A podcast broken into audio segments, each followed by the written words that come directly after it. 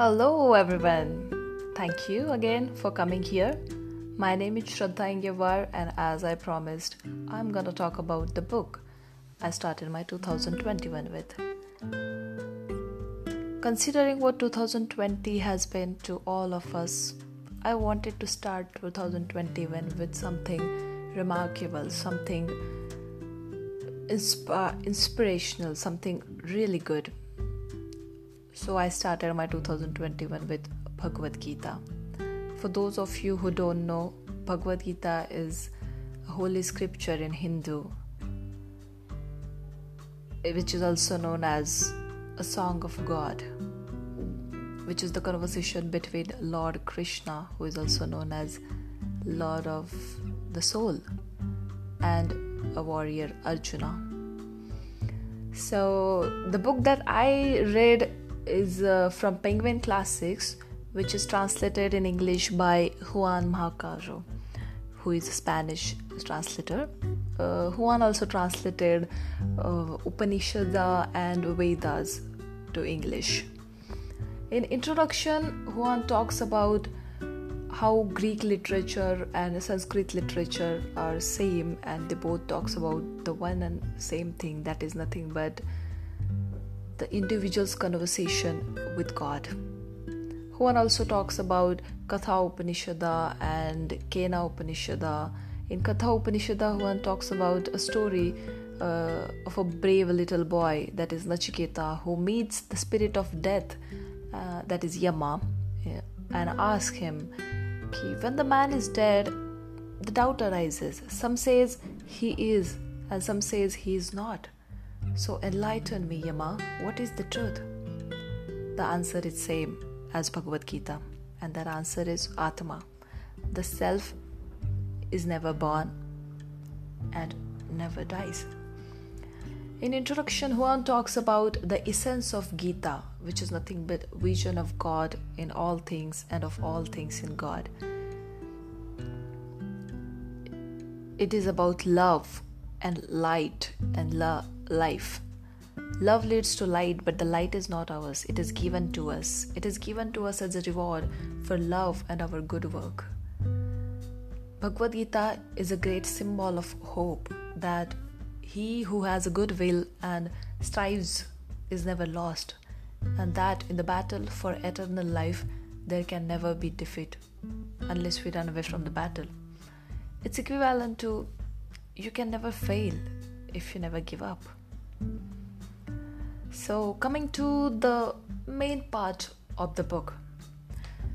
So, the book starts with the description of a battlefield that is Kurukshetra, where Krishna is the chariot of Arjuna and seeing seeing his enemies in front of him, Arjuna Arjuna soul overcome by despair and grief.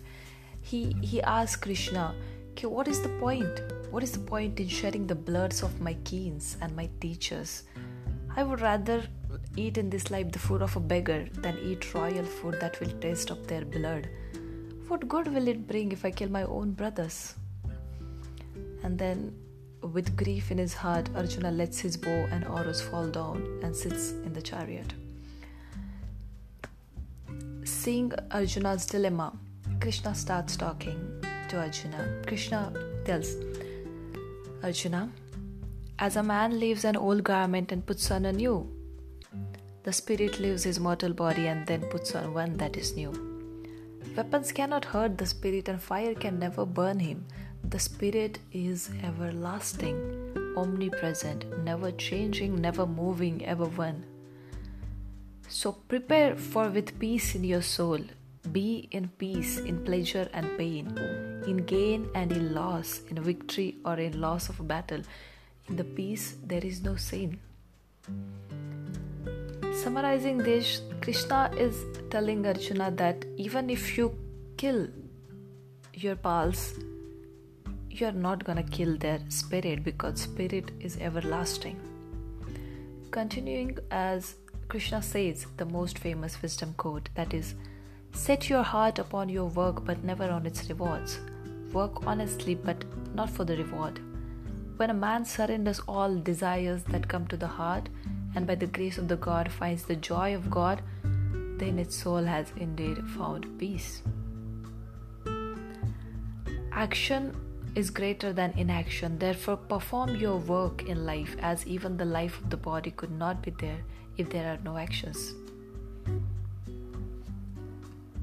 Considering as Krishna telling him to go for his actions, Arjuna asks, What power is it, Krishna, that drives man to act sinfully, even unwillingly as if powerlessly?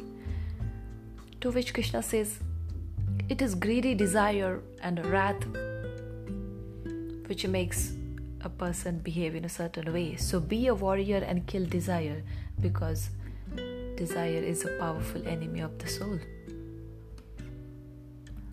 Krishna tells I revealed this sun, I created all of this, which makes Arjuna question as you are born after the sun, so how can you say that? That's when Krishna starts clearing all the confusion present in Arjuna's mind. Krishna speaks the truth. Krishna says, Mind is indeed restless, hard to train, but from practice and freedom from passions, the mind in truth can be trained. The one whose mind is in harmony with his soul can know the truth. That is me. I am the test of living waters and the light of the sun and the moon. I am the sound in silence. I am the pure fragrance that comes from the earth and the brightness of fire. I am the intelligence of the intelligent, beauty of the beautiful. I am eternal. I am the truth. I am the one source of all. The evolution of all comes from me. The wise think this and they worship me in adoration of love. Forever they speak of my glory, they find peace and joy.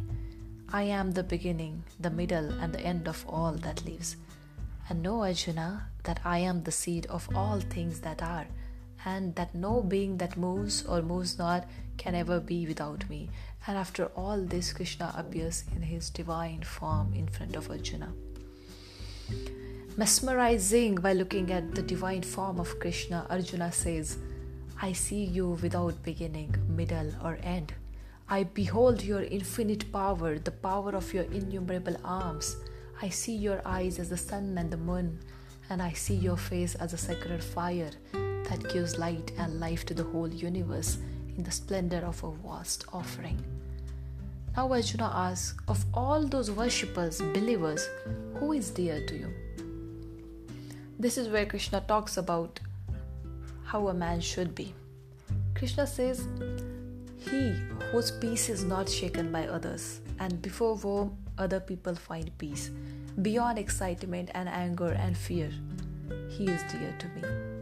Who is free from the chains of attachments, who is balanced in blame and in praise, whose soul is silent, who is happy with whatever he has, whose home is not in this world, and who has love this man is dear to me.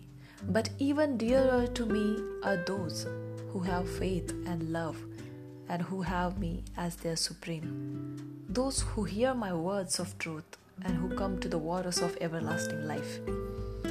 Then Krishna talks about three gunas Sattva guna, Rajas guna, and Tamas guna. He says, From Sattva arises wisdom, from Rajas arises greed, and from tamas arises negligence, delusion, and ignorance.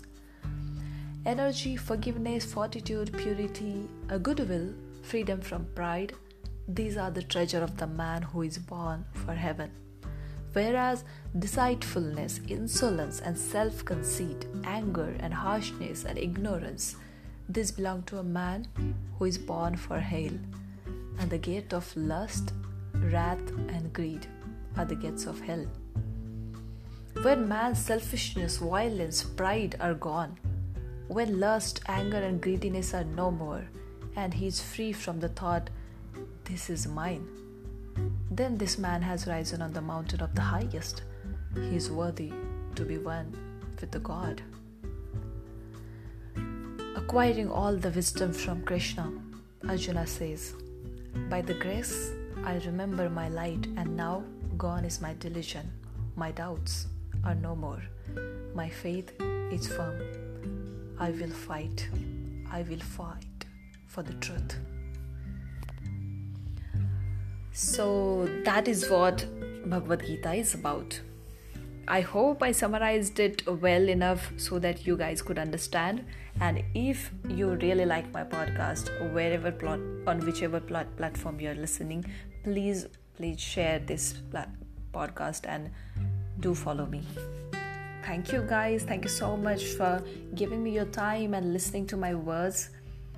Keep coming back. Keep listening. Keep reading. Keep living. I love you all.